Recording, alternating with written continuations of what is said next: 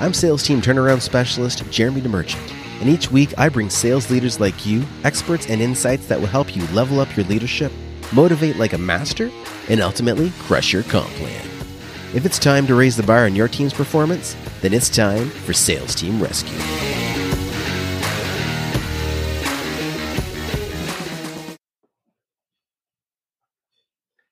Everybody. We are live and welcome to episode number one of Sales Team Rescue. I am your host, Jeremy DeMerchant, and it is a pleasure to be here. Thank you for checking this out. And I am pleased and excited to introduce my guest today. I'm going to say the man, the myth, the legend, Mitch Russo. And Mitch, I want to just tell the, the audience a little bit about you first because I kind of think you're one of the best kept secrets in the business space. Um, so Mitch co-founded TimeSlips Corporation, and there's a whole story behind that. I'm not going to tell you the whole story because I'm going to tell you where you can read a book about it. But he also pioneered virtual organizations with Chet Holmes and Tony Robbins, co-creating breakthrough or business breakthroughs internationals with nearly 300 people and about 25 million in sales. And then in 2013, Mitch wrote the bestseller, The Invisible Organization, which is one of my personal favorites. And we're going to tell you a little bit later about his newest book, but you got to stick around to hear about it. So that is Mitch Russo, all wrapped up. Mitch, welcome, welcome. Thank you very much for being here. My pleasure, Jeremy. Great to be here. I'm super excited. Now, Mitch, you and I met in a very interesting place. We met uh, in Las Vegas. Yep. Um, purely for business purposes, of course. Mm-hmm. but you uh, you started off one of the breaks and said, "Hey guys, who would like to go out shooting and uh, shooting range?" And yeah. being Canadian, shooting's not something I've done a lot of, and I was very intrigued. Uh, so this, you know, this is kind of how my introduction to Mitch Russo started. And let me tell you, Mitch is a great shot. Just saying. Uh, but it was just really cool to hang out and connect with somebody at that level. So, Mitch, um, tell me a little bit about you and really, I want to talk on the angle of the virtual organization and virtual sales teams. Tell me a little bit about that experience. Well, yeah. So the the real when I first built TimeSlips Corporation, there was no internet, so there was no virtual anything. Um, what we what we did when we built the Business Breakthroughs organization is uh, Chet and I uh, made a decision to basically build a completely virtual company. And what that meant was that there are no assets.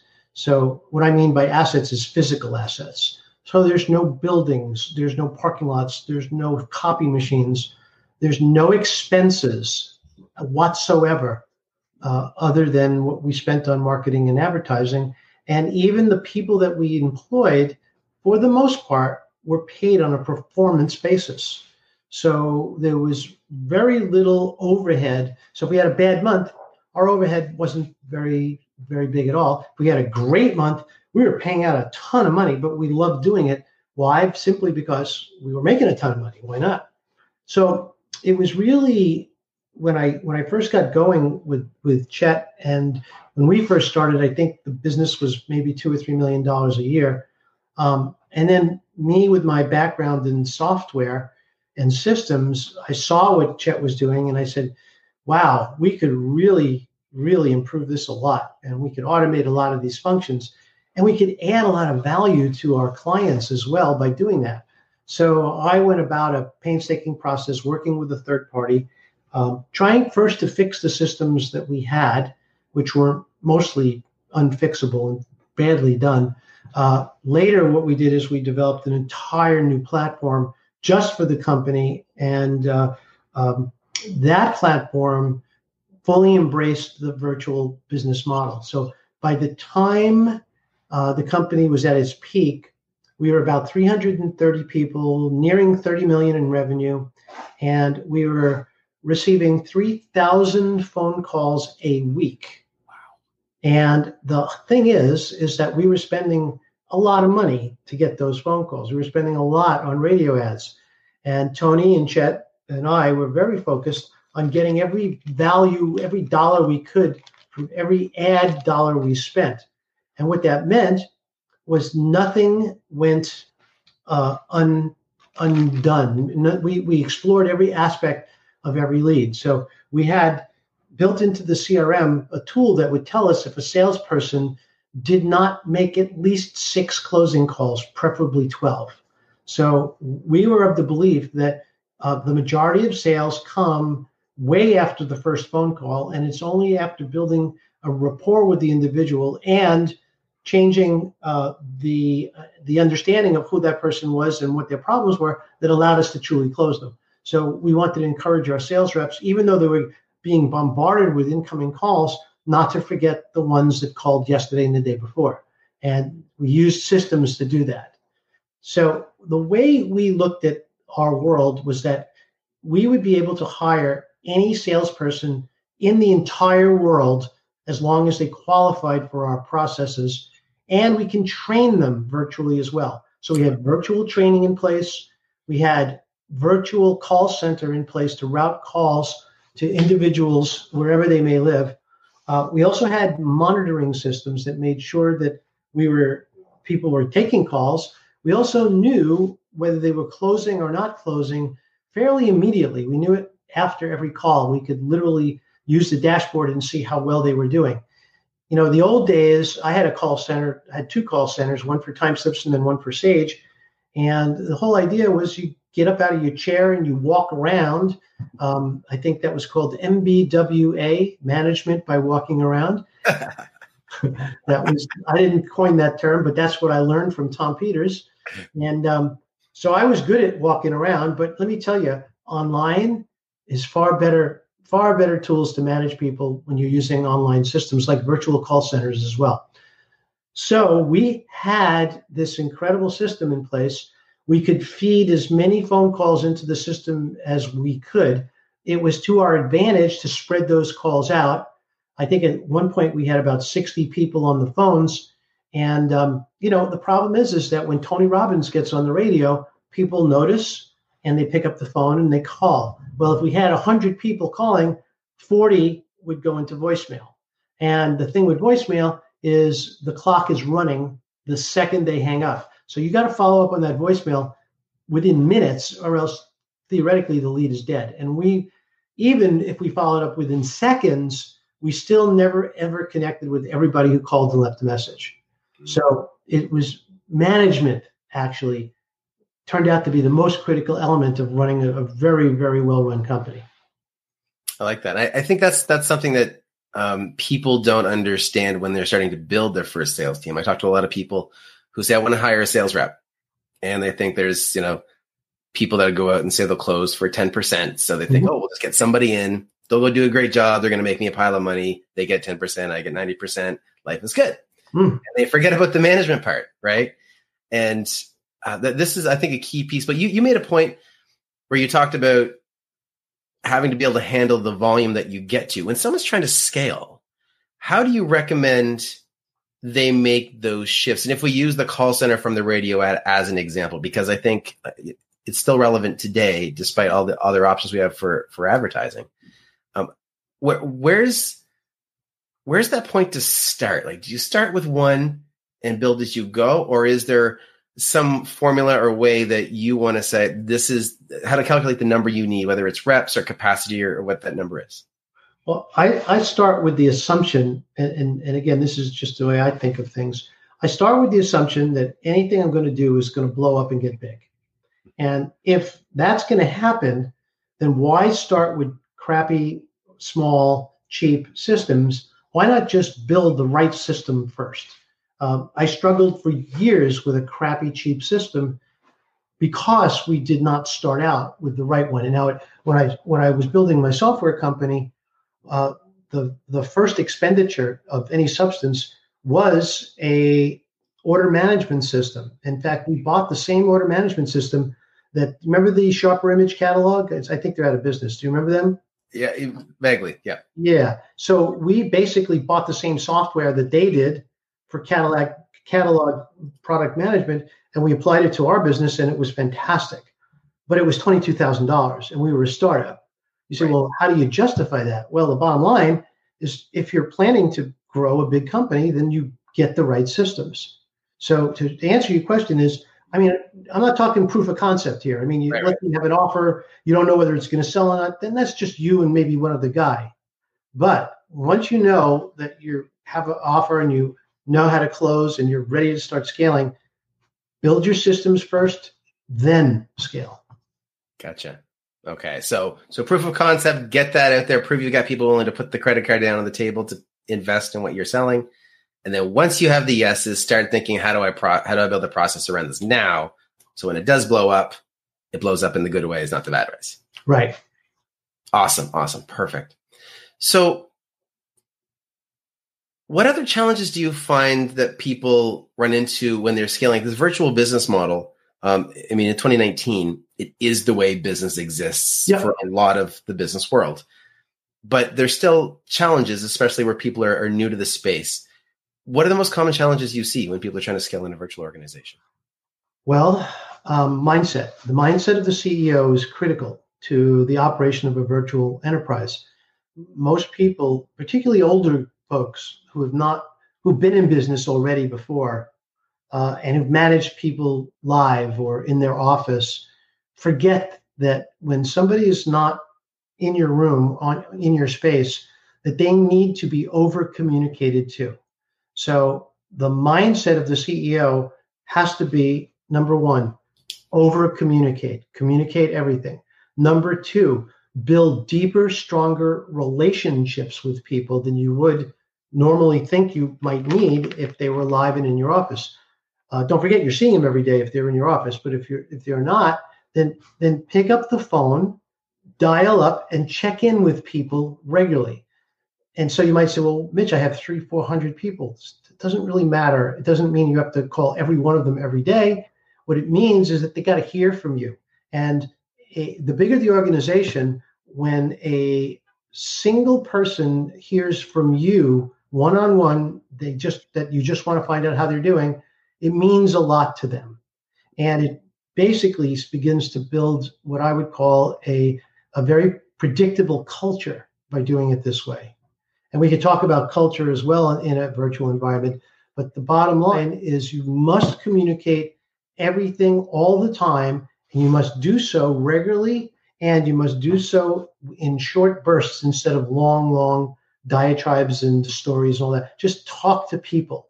Tell them what you need them to hear. Find out about them. If you, you know, good with names, you know, memorize their names. If you're not, have a way to remember everybody's name and basically what they're about. Because, you know, it makes a big difference when you check in with somebody on your team and, and say, hey, Mary, how's that? Uh, how's your, um, you know, your side hustle going? And, uh, and that's another thing think about the fact that everybody in the world is looking for a side hustle and they're looking to do things other than work for you. Uh, don't don't just make believe that that doesn't exist. Offer to help people with that stuff. Even run a little clinic and says, you know, on Friday nights at five o'clock, we're going to do a little start your own business kind of a uh, uh, an hour. Just that everybody who's interested in one day starting their own business, just like I did, just like Bob here did. Uh, let's talk about how to do it. Let's see if we can help you.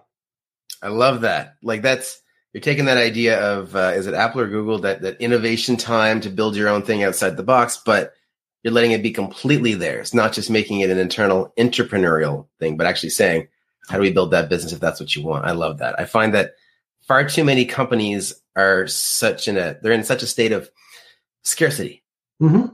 and you know that that quote that uh, that people often reference. It's you know what if we pay for their development and they leave and normally that's the CFO in that particular thing. And the, the CEO says, what if we don't and they stay? Right. So Mitch, you've, I'm super pumped to have you on. there, there's so many questions that came from what you just shared.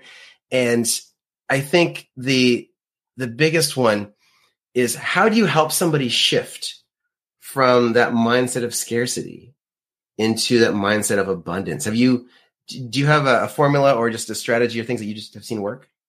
Well, you know, I, I work with CEOs one on one, and that's where that work needs to be.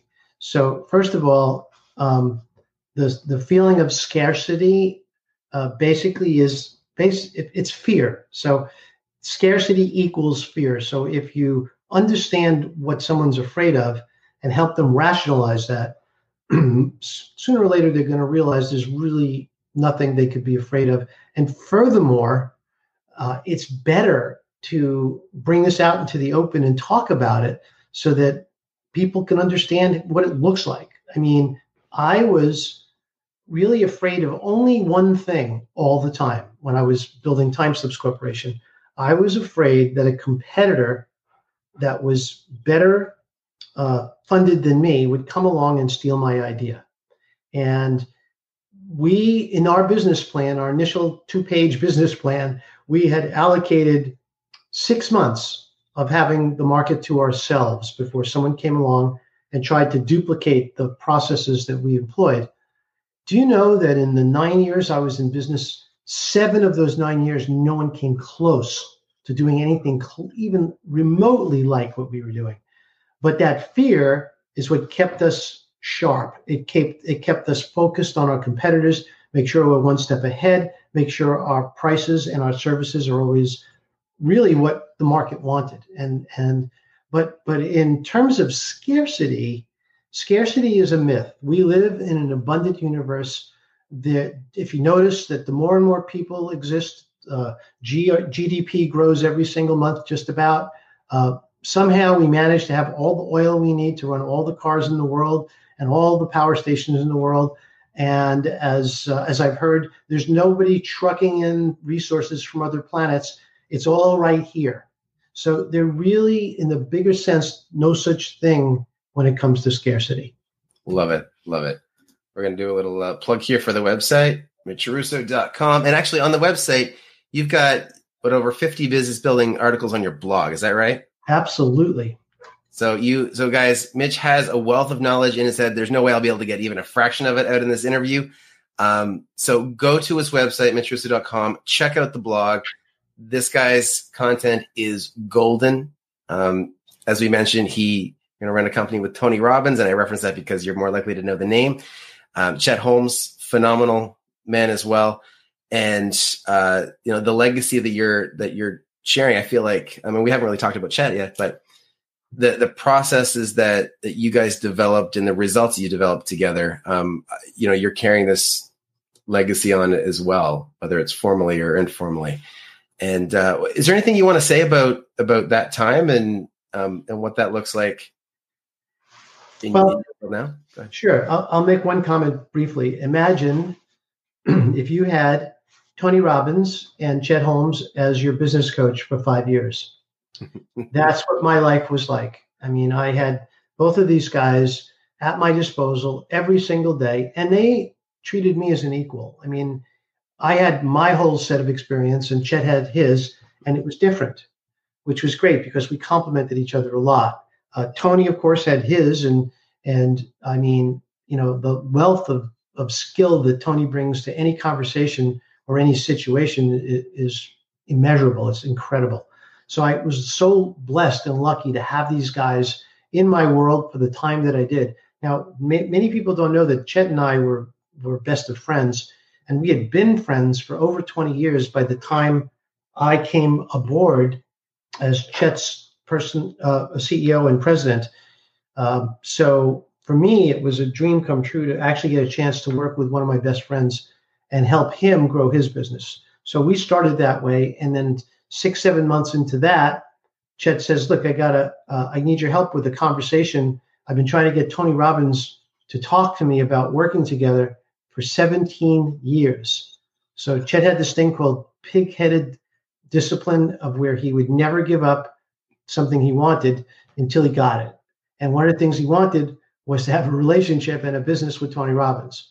Well, he did it and he brought me in, and Tony, Chet, and I would meet Thursday nights uh, at 10 p.m. Eastern time, and we'd be on the phone sometimes for three hours uh, discussing the possibility of what these two companies together would look like, and uh, we had a great time. That's amazing. That's yeah. I, I get I get chills listening to you tell that story. It's you know surrounded not only just because of the the amazing knowledge and experience that would have been on those calls in the room, but also the idea of being able to help your best friend out. Yeah. Like that's, that's, you know, that's huge. I mean, we can talk numbers and dollars and that's great, but uh, for, uh, for me and I, I, you know, for you, I, I, get the same feeling that business isn't just about the dollars and cents. It's about the connections. It's about the relationships. It's about the impact. Exactly. And, and being able to help someone you've called a friend for a long, long time. It's just an experience that I, I can't imagine. You know, it's just an opportunity the business creates. Yeah. Right. And so, yeah. Well, thank you for sharing that story. I, I appreciate it. I know the audience does as well. Um, Mitch. So I, I want to respect your time, but and there's I feel like I could do like five more interviews with you, and we just might just you know. um, but you've got something new going on that I want to make sure the audience knows about. You've got you've got a new book. Tell us about that. Well, sure. Let me give you some background first. So, um, when I was building my software company, uh, we accidentally discovered that we can get some of our existing clients, particularly the ones that were very skilled in our software, to help some of our new clients come up to speed. And it was one particular incident where a very important person, a woman who happened to be on the, the Los Angeles Bar Association, she was the legal technology uh, partner, and um, she bought our software probably at a local egghead discount software store. And uh, she called up uh, upset that our software had crashed her computer. Now, we know our software has been in the hands of hundreds of thousands of people. We know it didn't crash a computer, but nonetheless, this is an important person. So I was about to fly out there, or have somebody fly out there and try and help her. When I had the idea that, you know, maybe one of my local clients can go into her shop and help her there too. Well, I, I actually acted on that and I called a few people, one in particular, a woman named Anne and I called Anne. I said, Would Ann, I have a favor to ask, and of course I'll pay you for it. Would you mind going over and helping this woman get up to speed? She goes, Oh, Mitch. And she was really like happy to hear from me. And we had not really spoken before. And she said, Of course, for you, I'd be thrilled. So I send her over there. I describe what the problem was. And four hours later, she calls me back and says, Oh, we no problem at all. We got her software reinstalled. Everything's working. She's happy. And now the words that changed my life. She said, Oh, and guess what? And I said, What? She says, She gave me a hundred dollar bill for her help. And I said, Well, Ann, that's fantastic. And here they come. Here's the words. And she said, If you know anybody else who needs my help, you just let me know. Bing. Like, mm. and at that point, I said, Well, why can't I have more than one Ann? Why can't I have a hundred Anns 300 Anns in the world. And I then at that point decided that I was going to create something that eventually would be called certification. So we built a test around the software, we made it really hard, hoping that 90% of the people taking the test would fail. The 10% that passed would be quote unquote qualified. Mm-hmm. And first time out, we just sold the test for 500 bucks or a thousand bucks or whatever it was and uh, a couple of people, maybe 40, 30, 40 people qualified. And we sent them out to help clients. And at first, you know, we didn't know what was going on. We didn't think it was a problem. We found out later that those people were embarrassing the company. Some of them showed up dressed inappropriately. Some of them smelled. You know, some of them had no manners whatsoever. Some of them didn't even know how to conduct business. So we were getting complaints now very regularly until finally we were threatened with a lawsuit. And so the first thing I did was I shut the program down and I interviewed all the people that we had sent these 30 or 40 people to visit. And I discovered that it was worse than I thought. And so I had to go in and interview every single one and find out really what happened. I then took about um, six months and I recast the program to fix all the problems that came up, which turned the training from here's all about the software to here's about how to be a consultant. Here's how to show up. Here's how to dress. Make sure you bathe before you go. Make sure you don't say these things or talk about this when you're at a client site. Make sure to show up on time because you think these are natural things people would know, but they're not. common sense isn't so common. so once we did that, once we rebuilt the program and we reintroduced uh, it to our top clients, we ended up in 18 months growing that to 350 certified consultants. Out of those 350 certified consultants, because of that 350 certified consultants, we ended up boosting sales significantly of our products because they sold our products for us, number one. Number two, it reduced our support, support costs because instead of calling in, they would now work with their certified consultant. And number three, and this is the part that, you know, again, we had just no idea how much money it was going to generate. We generated over a million in cash just from certification alone. And that was in 19, sorry to date myself here, but it was like 1990, 1991, 1992. And, and so this became to me one of the greatest things I'd ever done for the company. And after I sold the company, I more or less, you know, thought of it as a relic of the past until about three years ago. Um, Josh Turner, I don't know if you know who Josh is, uh, runs a fantastic company called LinkedSelling. Uh, asked me about certification and said, Would you help me build my own? And I said, Absolutely, I would. And in the process of helping Josh, I I updated all of my tools for the internet and all of my tools for the way we do stuff. And I then started offering it to clients. And one by one, I would get a client, we'd build their program, they would deploy it, it would work out really well. I learned a lot. And that's why I wrote the book, Power Tribes, because in the end, certification by itself is not enough. What you need is you need to be able to create a tribe, a loyal, passionate tribe of people who are dedicated and thrilled to work with you, your processes, and your customers. I love it. I love it. And I think the certification program concept is so powerful because it takes something that I love is creating a natural sales force.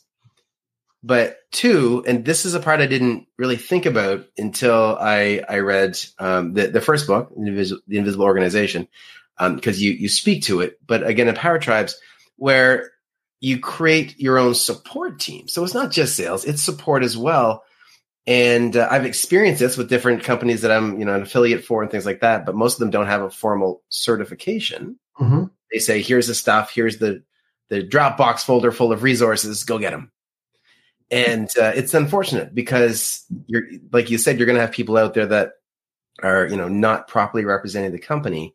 And so the ones that do have certification programs, it's just a whole lot more powerful to for that impact. And I think the book itself, Power Tribes, and guys, it's Power Tribes Books dot book.com sorry power tribes book.com see it on the bottom of the video there um, and you'll see it in the show notes or in after i think that being able to create this program the certification program is just such a win-win for for all sides and i know even now in the coaching space there's a lot of talk around what certifications do you have Right. And uh, you know, some people say certifications are really, really important. Some other people have different views on them. And I think ultimately, it's just a, a you know seal of approval that what you're representing, you've you've validated your knowledge on that. Well, there's a little bit more to it than that because most coach certification is something that people buy once and then they get a certificate that they can hang on their wall uh, and very little support from the company. What a power tribe is, is it's a it's basically a cooperative relationship between the certified partner and the company. And remember, most people who become certified are typically coaches or consultants or software people, but they're not salesmen.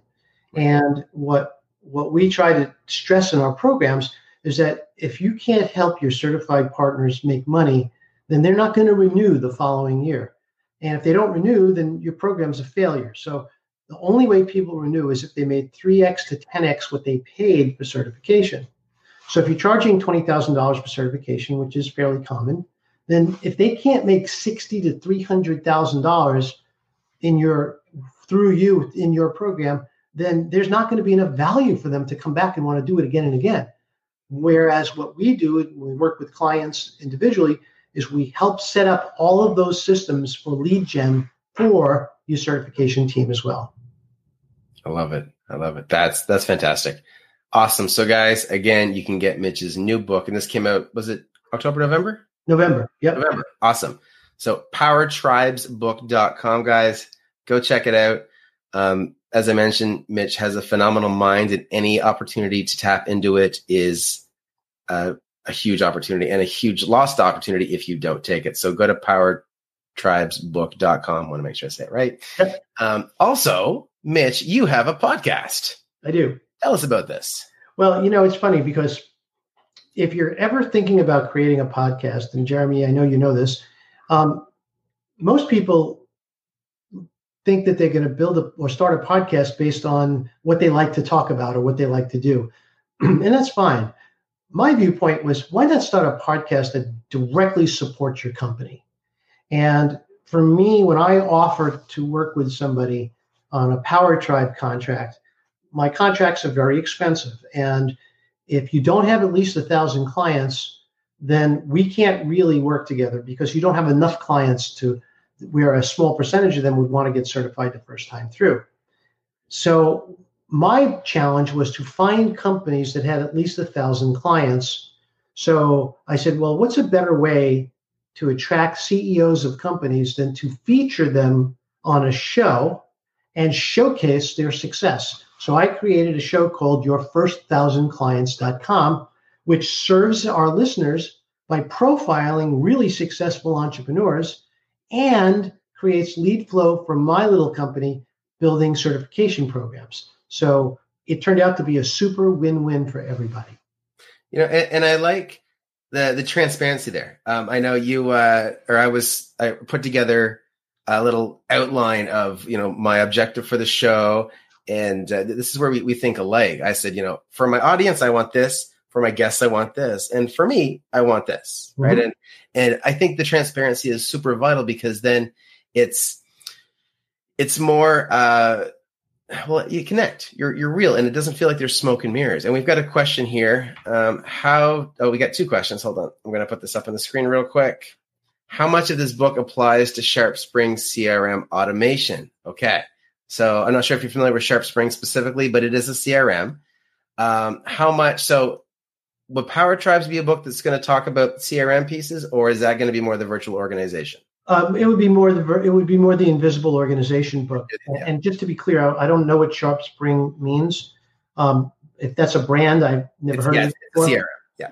Okay, so that's that's the first thing. Second thing is is that neither book truly focuses on CRM automation, although we include and talk a lot about CRM and using CRMs as a back end for our certified consultants. Mm.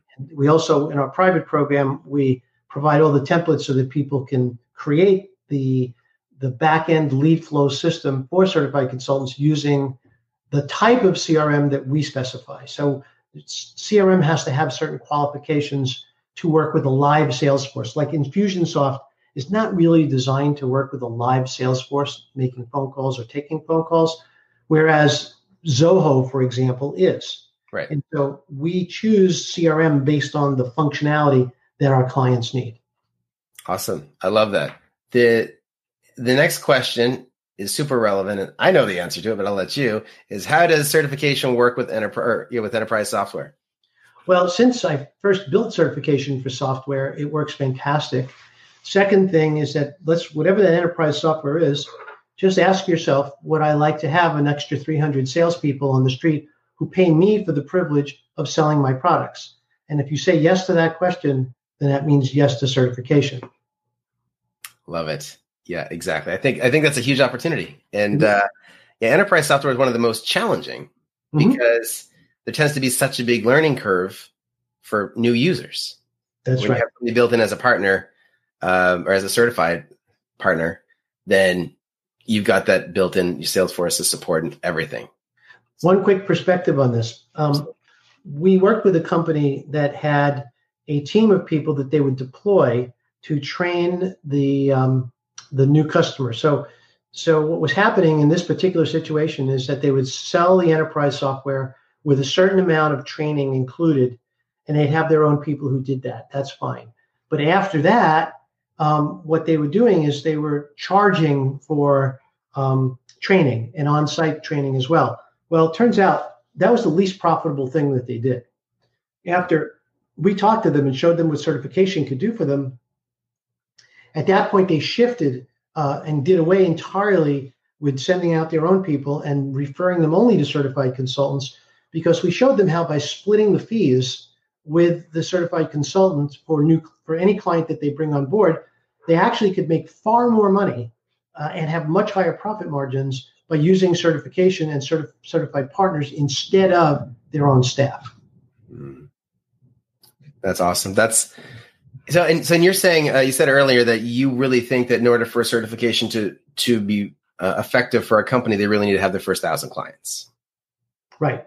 And the reason I say that is because it's called the early adopter rule. The idea is that when you start your certification program, you want to start it with a pilot class and you want to fill your pilot class with with up to say 20 people. And the number is a little arbitrary, but you don't want it to be too many because it's a new program. There'll be bugs. You want to debug the program, but at the same time, you want those 20 people to absolutely be successful. So if you have 100 people, it's going to be hard to manage helping 100 people, particularly when there's still bugs in your original certification system. Right. So the idea is you start with 10 or 20 people. If they pay 10 or 20,000 dollars each, you're generating a nice slug of cash, maybe anywhere from 200 to 600,000. And as a result, what you're doing is you're going to take extra care to make sure all those people get through your program, start working with clients, start making money, and be your source of fantastic testimonials. So you can sell certification to the next class 90 days later. Love it. Love it. Awesome. Mitch, thank you. Thank you so much. I'm going to put that link for the book up one more time. Guys, that is powertribesbook.com. Go check it out. Mitch, thank you so much for being here. Appreciate your time. And uh, yeah, it's it's been a blast. And I have a feeling we're going to need to do at least one more of these and maybe like a dozen. I don't know. if, if, you'll grace us with your presence again, I would great, uh, greatly appreciate it. Mitch, once again, thank you so, so much. Mitch Russo, mitchrusso.com. Go check out that blog. Thank you, my friend. I greatly appreciate your time. My pleasure. Thank you. Thank you. Take care. We will uh, call it call that that. Have a great day. You too. Thanks, guys. Thanks for joining me. Let's keep the conversation going. You can find more episodes and a link to join our online community over at salesteamrescue.com. If you haven't already, be sure to hit subscribe and give the show a review to help us reach more sales leaders like you. If you'd like our support in creating your own high performance sales team, book a call with us at salesteamrescue.com.